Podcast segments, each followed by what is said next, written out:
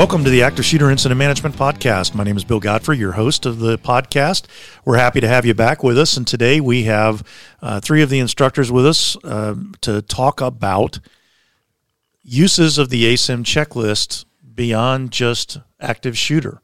So we have, as many of you know, the Active Shooter Incident Management Checklist, which lays out this uh, process but just because it's titled active shooter doesn't mean that that's the only thing it's usable for. So we're going to talk a little bit about that today. I'd like to introduce you to the three instructors that are with us. We have uh, Terrence Weems uh, from the law enforcement side. Terrence, good to have you back in the house. Thanks for having me. Absolutely. We have, of course, Adam Penley, uh, also from the law enforcement side. Many of you know Adam. Adam, good to have you back. Happy to be here.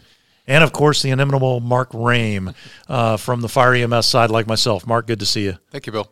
All right. So, um, again, as we talked about in the opening, we titled it the Active Shooter Incident Management Checklist for a, a lot of reasons, but it's usable for more than just active shooter events. Adam, why don't you open us up and uh, kind of start uh, talking about it in a little bit generically, and then we'll roll from there. Sure. So, I mean, one of the things about the ASIM checklist as a validated process of building an incident management from the ground up you know, so many of us in law enforcement, fire, and EMS over the years have um, have trained on the incident command system, and we go to the, to the standardized FEMA classes, but oftentimes we see the final org chart. So we see this. Um, managing an incident from the kind of the top down model you know you see all these positions filled out and what you find is is that that's not really that doesn't work in in the field so one of the good things about the asim checklist process is we build a response from the first arriving unit that then builds from there. Additional units arrive, they start becoming teams, and then group supervisors arrive, and then incident command arrives. You have branch directors. So as an incident unfolds, um, more elements are added from the ground up. So here's the point: is that the active shooter incident management checklist can be used for other types of, of rapid response uh, on the law enforcement side, and especially any sort of rapid response that involves an integrated response with fire EMS. So, as we're arriving to a violent incident, um, it could be a robbery in progress, it could be uh, some other type of crime of violence. The idea of having the initial contact teams uh, stabilize the scene, having a, a, tactical group supervisor come in and, and start managing that inner perimeter and managing those follow on resources, teaming up shoulder to shoulder with um, fire and EMS, and then having you know the, the higher command come in and be part of the command post, and all the elements that we talk about in the ASIM checklist, the the staging manager and uh, Intel and PIO all fit in um, in the same way in almost any type of uh, you know rapid response uh, response from law enforcement, fire, and EMS. So things like um, mass shooting, I think that's a no-brainer. Right. Um, violent attacks, whether it's with a edged weapon or something else, vehicle through a crowd.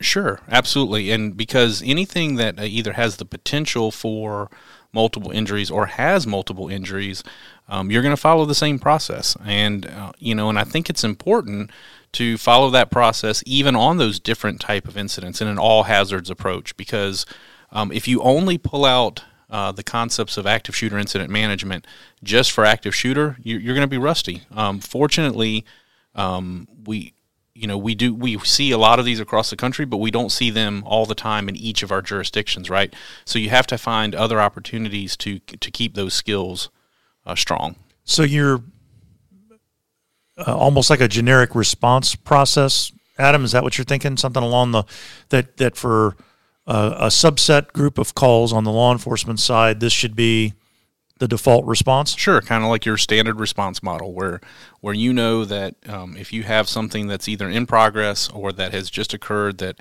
is a violent scene with with multiple injuries, um, like a drive by or something like sure, that. Sure, a drive by. Um, in any sort of, uh, you know, even if it's a domestic violence in progress or something that might involve a hostage barricade situation, there's a lot of examples of this that, um, you know, we could talk about or where there's opportunities to, to really engage each element of the active shooter incident management checklist. Interesting. I, you know, I'd like to revisit this idea of, of that as a, uh, uh, of kind of setting up a default response process. Maybe that's a maybe that's a good idea for another topic. So let's go around. Uh, Mark, um, what are the things that are on uh, your mind? What pops into your head about other uses of of the ASIM checklist process and where it might be valuable? Well, the first thing I think of is that nine times out of ten, the boots on the ground are going to do an incredible job every single time. They go out there and they get the job done the weakest link, as far as I'm concerned, what I've seen in, in my career is generally the command staff, is where it sort of fails and they fall apart. And it's because a lot of the things we're exposed to, those big events, maybe once in a lifetime you get involved in something like that. Maybe you trained on something, maybe you read about it, but you don't practice it enough. You don't get involved in some of those environments. So when we talk about using the ASIM checklist for other environments, it really does put us all on the same stage or platform where when we have these big events, we're ready to perform. And as I see us responding to more and more of these uh, domestic, uh, uh, you know, disputes, these civil unrest, these environments where we're having what looks like some type of domestic terrorism um, against our communities, against what we consider the norms. I think it really behooves us as public safety responders to step up and utilize a process like ASIM um, to respond to those events. Um, again, as I said before, generally I see the command side of the response to these big events as the weakest link. You know, again, those those law enforcement officers that go in there to that threat, they're going to do their job. The fire EMS people, give them good direction and equipment, they're going to do a great job out there and they're going to perform to the standard we expect. But if our incident command side of that picture doesn't get um, their acts together and do it right, it's going to screw up the whole environment. So, again, utilizing the ASIM uh, checklist for more than just an active shooter incident will make us better in the whole as a public service or a public response uh, to these type of environments. So you're kind of talking almost like what Adam was saying about having a default response process, but it's not just a law enforcement response process. It's uh, an integrated one. It runs across the disciplines, and, and I don't I don't know that I've ever I've, I've ever seen or heard of anybody else doing that before.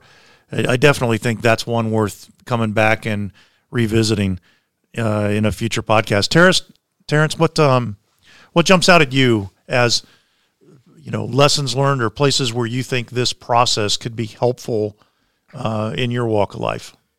Yeah, actually, one of the things that my one of the things that uh, that my agency we try and do with everything, anything outside of a normal day to day event, we utilize NIMS for that. But in looking at the ASIM model, one of the things that comes to mind immediately is a multi vehicle crash with a ton of injuries and some deaths where the road, whether it be an interstate or county road, is shut down. So now you have opportunity to put this into effect, actually building, as we said before, from the ground up. So that first person arrives, sizes up the incident. They know what they have, and at the same time, they don't know what they have. All they see is a scattered uh, mess. You mean like one of these big, massive pileups that we hear about on the news from time to time? Right. A few years ago, we had one uh, on I 94 up near the Michigan state line. A number of vehicles, semis, and all of that. But what took this to the next level, it was like 12 degrees. Ouch. Uh, one thing that we forget about is cell phones generally don't work very well, or the battery life dies when it's extremely cold. Plus, you have all of the vehicles out there. Your batteries on your portables are dying and things like that. So, what this does is this gives us that opportunity to build from the ground up, now putting into place everything that we need. And I think that that's outstanding, even with the reunification and, and getting RTFs out and, and everything that we teach it is able to be utilized even in a situation like that. You wouldn't necessarily think about it in that manner, but it's very helpful uh, because again, you're using it as a general response to just about everything that you're doing. And if you're doing it all the time, you're practicing it all the time. So when something huge happens, you're able to follow through. Yeah, it's really fascinating. I wouldn't have thought about using that process in terms of one of those big, massive pileups. But you're right. There's a lot. There's a lot of overlap there. There's a lot of things that uh, fit and help. All right. What else, Adam? What else is on your list? So, I mean, Terrence brings up the idea of RTFs and the integrated response, um, and and it really strikes me that you don't want to wait for a violent active shooter type event to get and teach uh, fire, EMS, and police to to move together, to carry equipment together, uh, to find the safe path in and out. So even at the crash site, um, you know, fire EMS uh, they they know their job. Like uh, like Mark mentioned, they're going to do a great job. But we've already assessed the scene when we first arrived. We know where the injuries are, and so us working together as law enforcement to to work with EMS and work together as an RTF to move into that scene is really important. Um, but another great opportunity to do that in an even less stressful environment is any of our communities that that have um, special events. You know, we all have um, carnivals and, and fairs and uh, parades and sporting events uh, and arena events in our communities. And, you know, in, in all my years of working special events, every time you have a, a drunk person that's down that is going to be treated by EMS – you're going to need a law enforcement officer there, and, right? You yeah. know, and every time law That's enforcement uh, responds to a fight, they're going to probably need medical there at some point. So right from the start in our planned events, we can schedule RTFs to work together. So you have the rescue task force that's already assigned. Um, and they're at various locations throughout the event. So when an incident occurs, they can learn to move together. They can meet each other. They can uh, learn uh, about each other's equipment and about their each other's uh, processes. That way, you know, God forbid, three days from now we have an active shooter event at a warehouse. We've already learned to do that. So at staging, those officers and fire and EMS that are working together as an RTF, maybe they've done this before, and maybe they move into the scene. Um, you know more effectively. That's a really interesting idea of deploying it at uh, planned events or special events. Um, what um, what are some of the ones where you've seen it? I mean, you guys have uh, the NFL games up by you, and I, I, can I can recall you mentioning that you've deployed it on that uh, before. What are the, some of the other types of um, uh, of examples you've got? So actually, just this past week, we had the opportunity to. Um, it was announced that our city would be the location of a big uh, like college a party crowd sort of thing, um, and we expected an additional, you know, ten or twenty thousand uh, folks to be down at our beach area.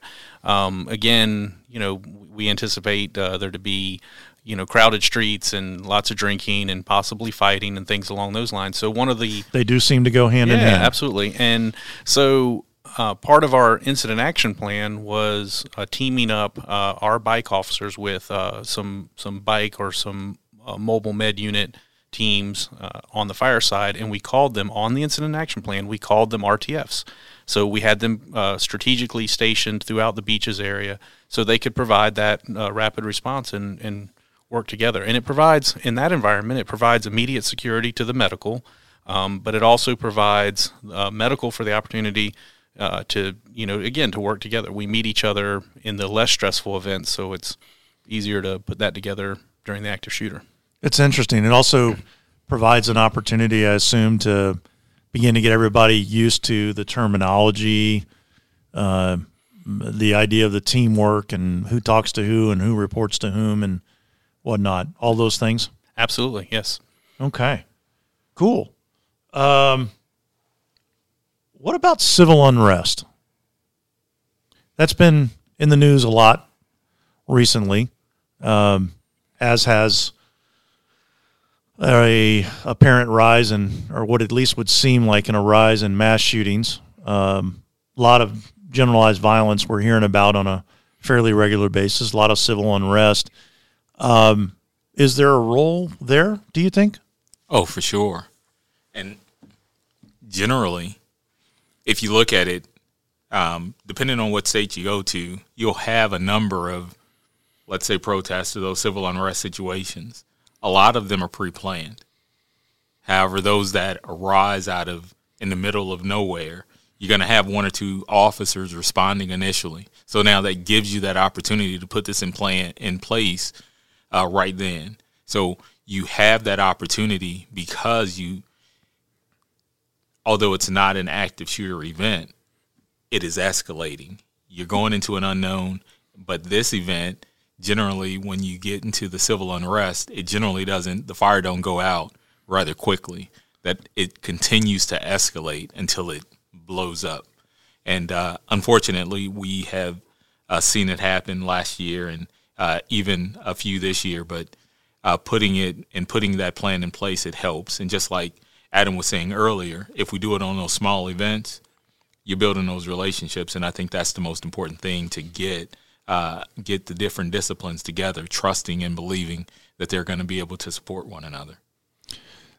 That's really interesting. So, and I and I, you know what, I, I see the fit on the civil unrest that comes up unexpectedly. On the on the planned ones, Adam, and I know you've had your hand in a lot of these um, from the management side and having to put together incident action plans for the planned events.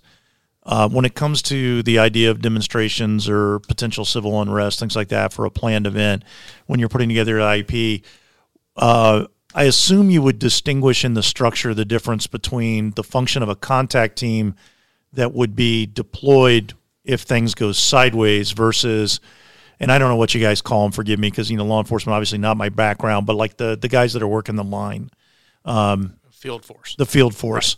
Right. Um, how would you if you were pre-planning the event, how would you kind of mix that that uh, ASIM uh, org chart, if you will, that that active shooter incident management uh, checklist structure with the field force? Have you done that before? Have you got any ideas off top of your head? Oh, sure. I mean, so uh, field force is just another um, team structure underneath uh, the law enforcement branch. Um, it's you know, so you would have a field force group with multiple teams underneath there, very similar to the perimeter group. So, in the law enforcement branch under the ASIM checklist, um, they're responsible for the tactical group supervisor and the contact teams that are underneath there. Um, and in a civil unrest sort of way, you may have uh, forward deployed um, teams that monitor various protest locations or counter protest locations, and they're your initial contact teams. And um, if it if they need more resources, they would call that up through tactical, who would get approval from law enforcement branch and the incident commander, and those additional resources could be deployed. Um, and it, but it all still falls under that uh, same structure uh, that we build. Um, essentially, we're still building it from the ground up because even for a planned event, you're going to look at at those locations that you have. Um, that you know you're going to have events at, and you're you're assigning the, the right number of resources to each event with those additional resources available. And one of the things that I know Mark can probably attest to is, is that you know you know that the fire department is going to get calls during that time and it and we always talk about clock you have to beat the clock right so um, if they're going to respond in a, in a rapid manner, they don't want to have to leave the station and go stand by somewhere. It's better for us to think about why don't we pair up uh, law enforcement right from the start. You know, so yeah, one of the uh, kind of a sidebar issue outside of the medical response using RTFs is we talk more and more of uh, fire as a weapon. So why don't we, when we think about these civil unrest issues, these planned protests, why don't we even talk about tagging up law enforcement with fire in a strike team type of an environment that is similar to a rescue task force concept where we take a, a fire engine with a couple law enforcement officers who are ready to respond to those you know fires that pop up in these civil unrest environments. You know we for fire we tend to you know sit there and stage and we wait and we wait and we wait until they clear out that whole area. But what if we built out those teams ahead of time not only on the EMS side for rescue task force, but also those strike teams for that fire as a weapon environment. That that we can get in there and quickly start using maybe deck guns, deluge guns, or something that are more unstaffed, where we just dump a ton of water on that that particular fire, and then get out of that environment and leave law enforcement to continue to work on that social unrest environment. So instead of a rescue task force, a firefighting task force. Exactly. Yes. And but again, we're going to include law enforcement part of that component. You know, instead of just fire coming in there and, and going to do their job of putting out suppressing that fire, we engage a law enforcement component with that, that fire engine or engines and they respond in there as a team. And and again, those law enforcement officers, as we do with RTFs, don't leave their wingmen. They stay with those people throughout and protect them. That gives fire more confidence that you know law enforcement's got our back. We can do our job. We we can concentrate on that suppression activities, and have don't have to worry so much about those you know protesters that are in the background. Yeah. So we we actually had a lot of success with that in my area during 2020. Um, we would that would be part of the assignments is we would assign a law enforcement element uh, to each of the uh, firehouses that was in the area that we knew would be affected. And that was their job. They stayed at the fire station. Now the only bad news is we introduced law enforcement officers to recliners but, um, uh, you're just jealous. um, well we just give them applications. Right. they can come wrong over. Um, but you know all all joking aside we you know whenever they were toned out to um, any event. Because remember, we've talked about this many times as well. I mean, the the other stuff that's happening in your city is still happening. You know, you're still going to have responses to other types of medical emergencies. Are responsible, you know. So if you get dispatched to a dumpster fire that is in the affected area, was it set on fire on purpose because of the civil unrest? So pretty much all of those calls for service out of that station, you know, have to have a, a law enforcement element along with them. That that's really interesting. I think that that in itself probably is uh, a whole nother podcast to kind of talk about that topic and talk about that concept. Well, and Bill, you can take it a step further when we talk about our response to like hurricanes, tornadoes, or whatever it happens to be. When we know that somewhere along the line there's going to be some looting, there's going to be some kind of a, a crime environment when we're trying to go out there and check these these buildings to see if the occupants are, you know, still there, if there's anyone that's injured in this collapsed structure if we engage law enforcement with fire and EMS with these rescue teams, then we can take care of all of this stuff at the exact same time. You know, they can go out, start doing their windshield surveys, checking these structures. Law enforcement's making sure that no crimes are taking place. You know, involving the, their individuals in regard to, um, you know, get witness statements if there were crimes in, involved when they're going through. So we can expand this thing out continuously when we talk about public safety response, incorporating fire, EMS, and law enforcement in teams.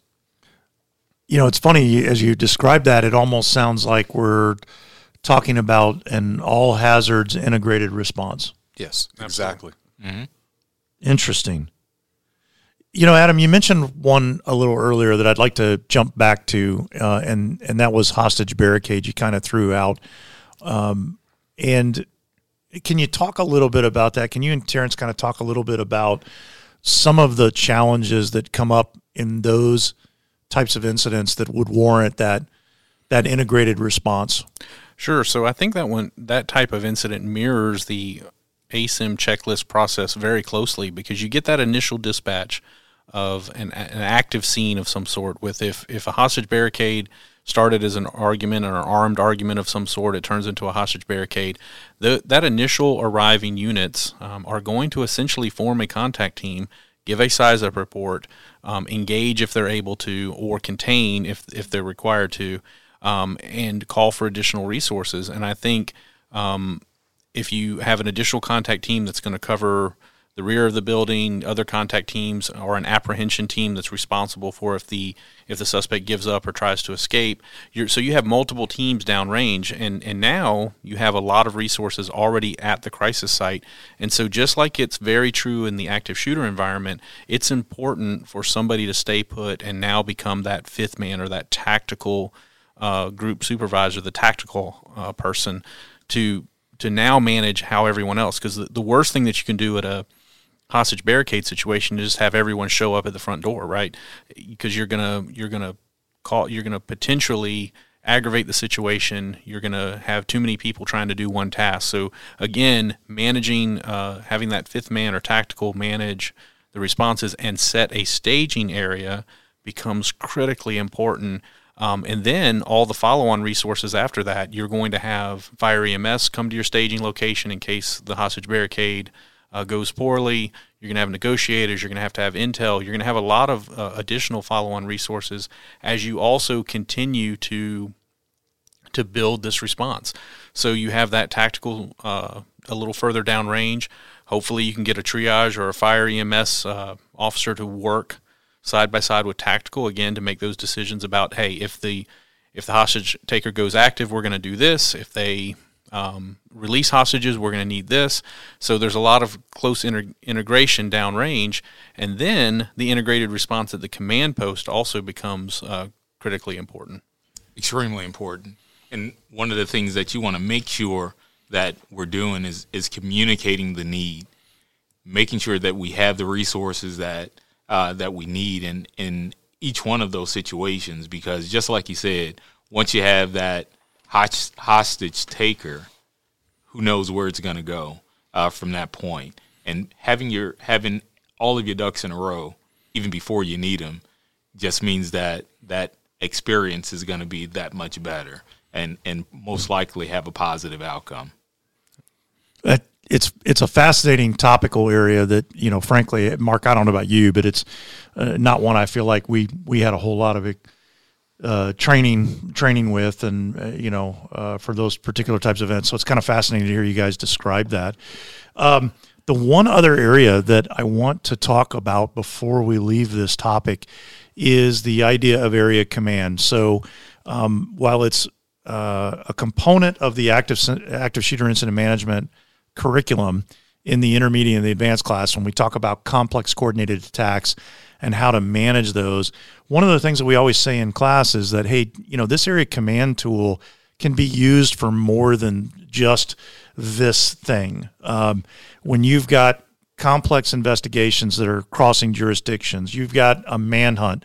Uh, as we sit here today, we've had yet another tragedy with uh, a police officer being shot, and there's an aggressive manhunt on for for the suspect not too far from where we are.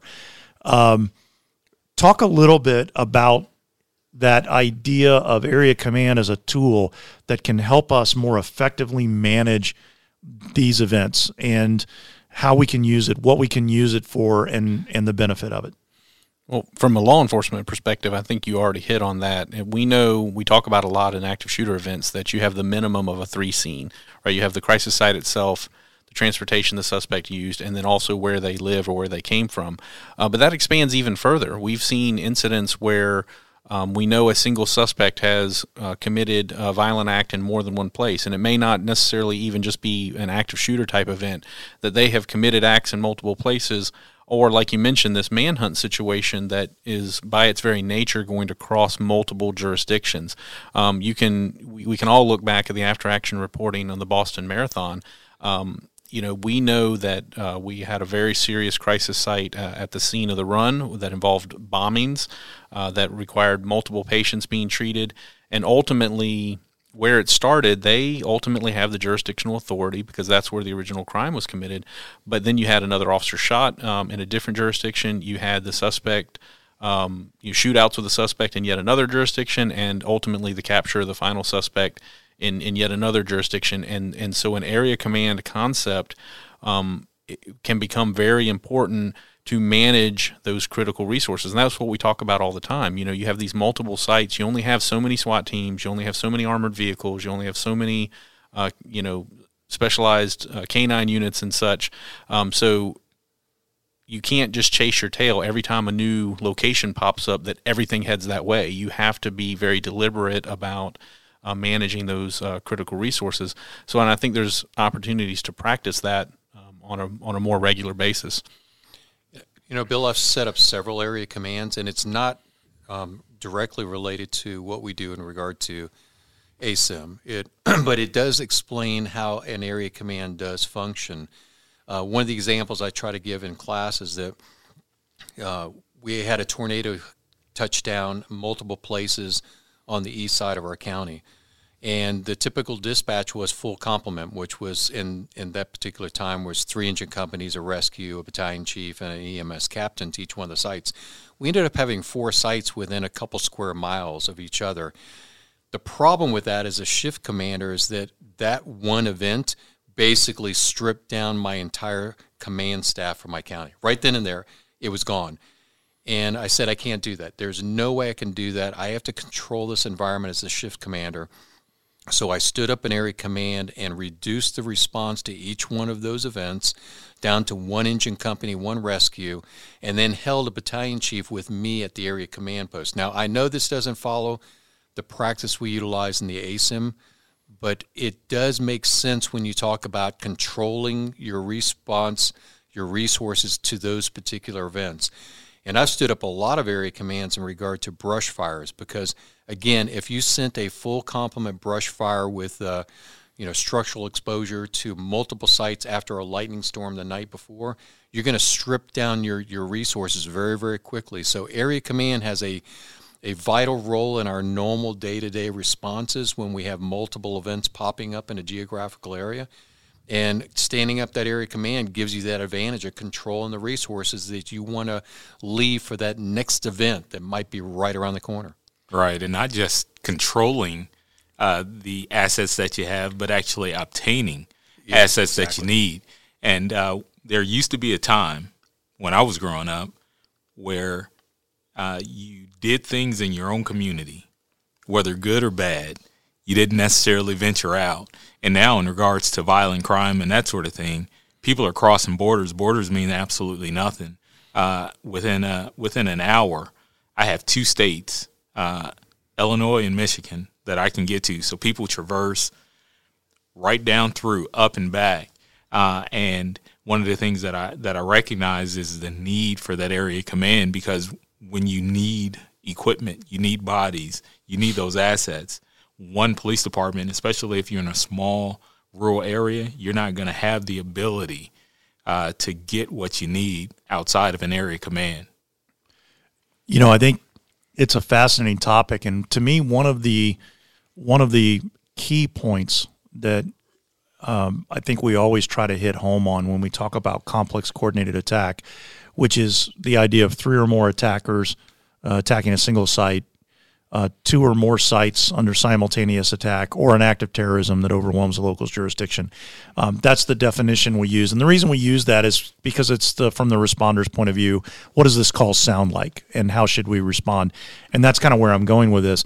We've had numerous incidents across the country where an attacker was mobile and attacked several different sites, often crossing jurisdictions and um, you've got those 911 calls coming in. You got the first hit over here, and uh, you know that's a, a car accident with a couple people shot, and then three or four minutes later, uh, a mile down the road, mile and a half, you've got some more people that are shot. Uh, you know, get another shooting coming in, and then four minutes later, it crosses into another jurisdiction. We had one of these that just occurred a few weeks ago, where a suspect uh, killed several of his relatives in a home, went to the local police station and began attacking that with a, uh, a semi automatic rifle. Um, and then, after shooting up the police station and trying to kill a bunch of people there, broke contact. And a few minutes later, uh, began shooting up a park with a bunch of kids that was right next to a school. So imagine you're the 911 operator working that particular day and you're getting these calls. That's going to sound like simultaneous attacks. That's going to sound like a complex coordinated attack. And at the very least, even if it is the same attacker and they just went mobile, you got three complex crime scenes in close range to each other. And as Mark said, that's going to strip your resources if you do the same thing for every one of them. And you got to get control of that. Mm-hmm. Absolutely. And I think it's, um, it's again part of the process you learn in the ASIM incident management um, process is that you don't send everyone to the first site, right?